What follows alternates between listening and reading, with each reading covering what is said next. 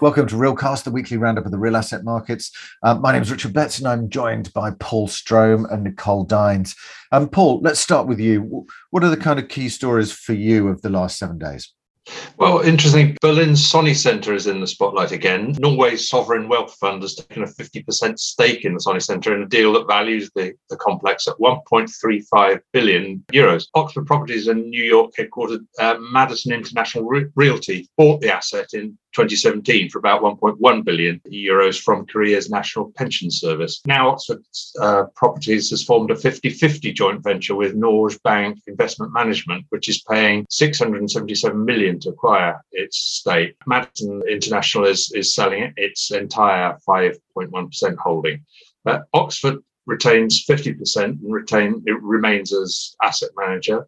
Uh, the Sony Centre is 1.2 uh, million square feet of offices, retail, and residential space in, in the heart of Berlin. Last year, uh, Oxford announced a 200 million redevelopment to future proof the Sony Centre. The redevelopment plan aims to place more focus on human centric aspects of the campus, including optimizing workplaces for, for health and well-being and creating world-class retail future-focused amenities.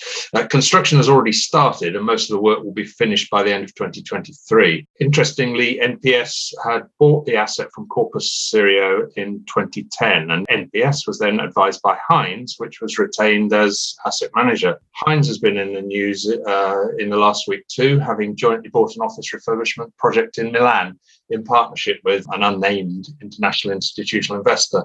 Hines says it'll be investing 200 million euros in the project, which is at 25 Via Tortona. It's got an area of 30,000 square meters. And Hines's role will be as developer and co-investor. Construction on that will start in 2024 um, and should be complete by 2026.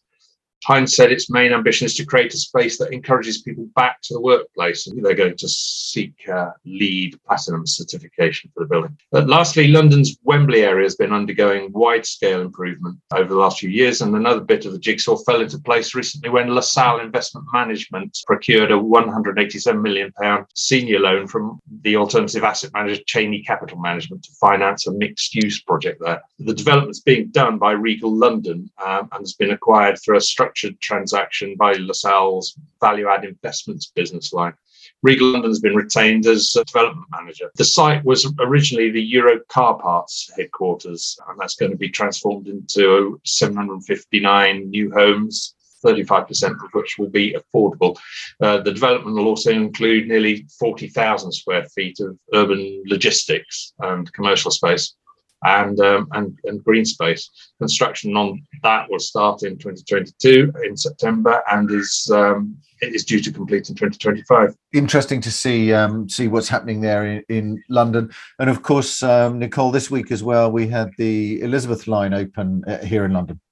Yes, I traveled on the Elizabeth line, which is very shiny, very new, and very purple. So as we know, it's the biggest extension of the transport system in London this century. So, a very exciting opening. It's been 20 years in the planning and building. It was called Crossrail, of course. Now it's been called Elizabeth Line in homage to Her Majesty the Queen, who actually inaugurated the, the line. So, it's a huge project. I mean, it's three billion pounds over budget and four and a half years late, but it is actually happening. One of the three branches is open between Abbey Wood in the southeast. Paddington in the north to the west, but two more will open, one uh, in a, about a year's time and so on. But it's already making a big difference. Uh, it is connecting areas of London that before were very much isolated. It is making shorter journey times for commuters, extra capacity. I mean, the trains are 200 meters long and they accommodate around 1,500 commuters. That's twice the number of an average tube train. It's faster, it's more convenient, more accessible as well. It's sort of linking the east and west and linking areas that before were very, uh, you outside of the network of the of the rail system or the underground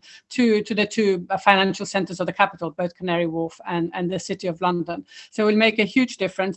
And uh, Sadiq Khan, the mayor, um, opening the line said that it will turbocharge, you know, London's recovery from the pandemic. And of course, the, the Crossrail has been going on, I was saying, for many years. So people who are early to the game have made substantial gains already on property prices because, of course, as soon as the new stations were announced, people invested in this sort of long neglected and at the time very cheap uh, areas which have uh, gone up in price substantially. For example, the biggest increase has been in Abbey Wood, which um, and uh, it's seen the strongest price rise in the whole of London, 107 percent in the last decade since uh, since it was announced as one of the of the key stations. And other places like Hanwell and Manor Park have seen um, huge price increases. So it's uh, had an impact on residential, which we've already seen, but it'd be interesting to see what impact it has on the office market as well. Staying in the UK, uh, PGIM Real Estate Estate announced it's entered into a joint venture with Madison Cairn to target the UK hotel sector, saying it is entering post-pandemic recovery phase.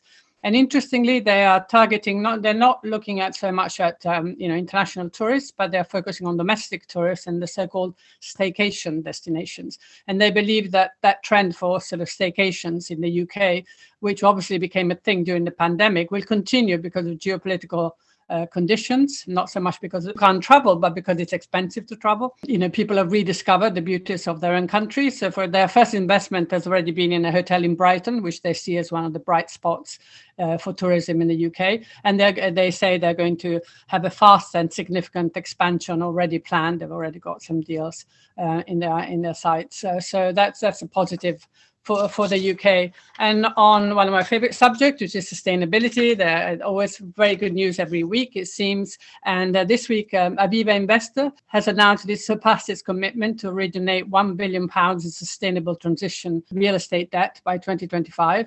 It only announced this target 20 in uh, 18 months ago, and it seemed a very they themselves said it was a very ambitious target. Well, they've reached it in 18 months, uh, well, three years ahead of schedule. The 1 billion target was one of the five goals outlined in the company's net zero pathway of its real asset business. Aviva said that they thought it was a very challenging target to reach, but they found the engagement from borrowers has been astounding. They said so, a very positive story there. And another uh, news is Skanska has been recognized as an international leader in sustainability. The company uh, was included in the Europe Climate Leaders 2022 list, uh, recognized that it reduces carbon footprint by 46%, and it aims to reduce its direct and indirect carbon emissions by 70% uh, by 2030 and reach net zero across the whole value chain by 2045. And all office buildings they build are designed and built following ESG principles. So two companies showing it can be done and it can be done a lot faster than they, they themselves planned. Yeah, and we obviously covered sustainability this week with the launch of Impact Magazine, as well as, of course, our regular Real Asset Insight magazine. Um, and we'll pick up some of the stories next week in Realcast. And Hines also back in the news with the annual ULI Hines student competition. And congratulations to the four students from ESSEC Business School who won that competition this year, and a very big focus on sustainability there. Um, I was also interested to see um, retail um, coming back in a couple of small stories. Um, we had Amazon, of course, on the 25th of May, opening their first physical clothing store. That was in Los Angeles. But interesting also to see H&M opening a 17,000 square foot shop in Glasgow. So just interesting to see some of the physical stores beginning to come back a little bit. Thanks very much, uh, Paul. Thank you, Nicole. Um, thank you for watching and look forward to seeing you next week for our regular roundup of the real asset markets.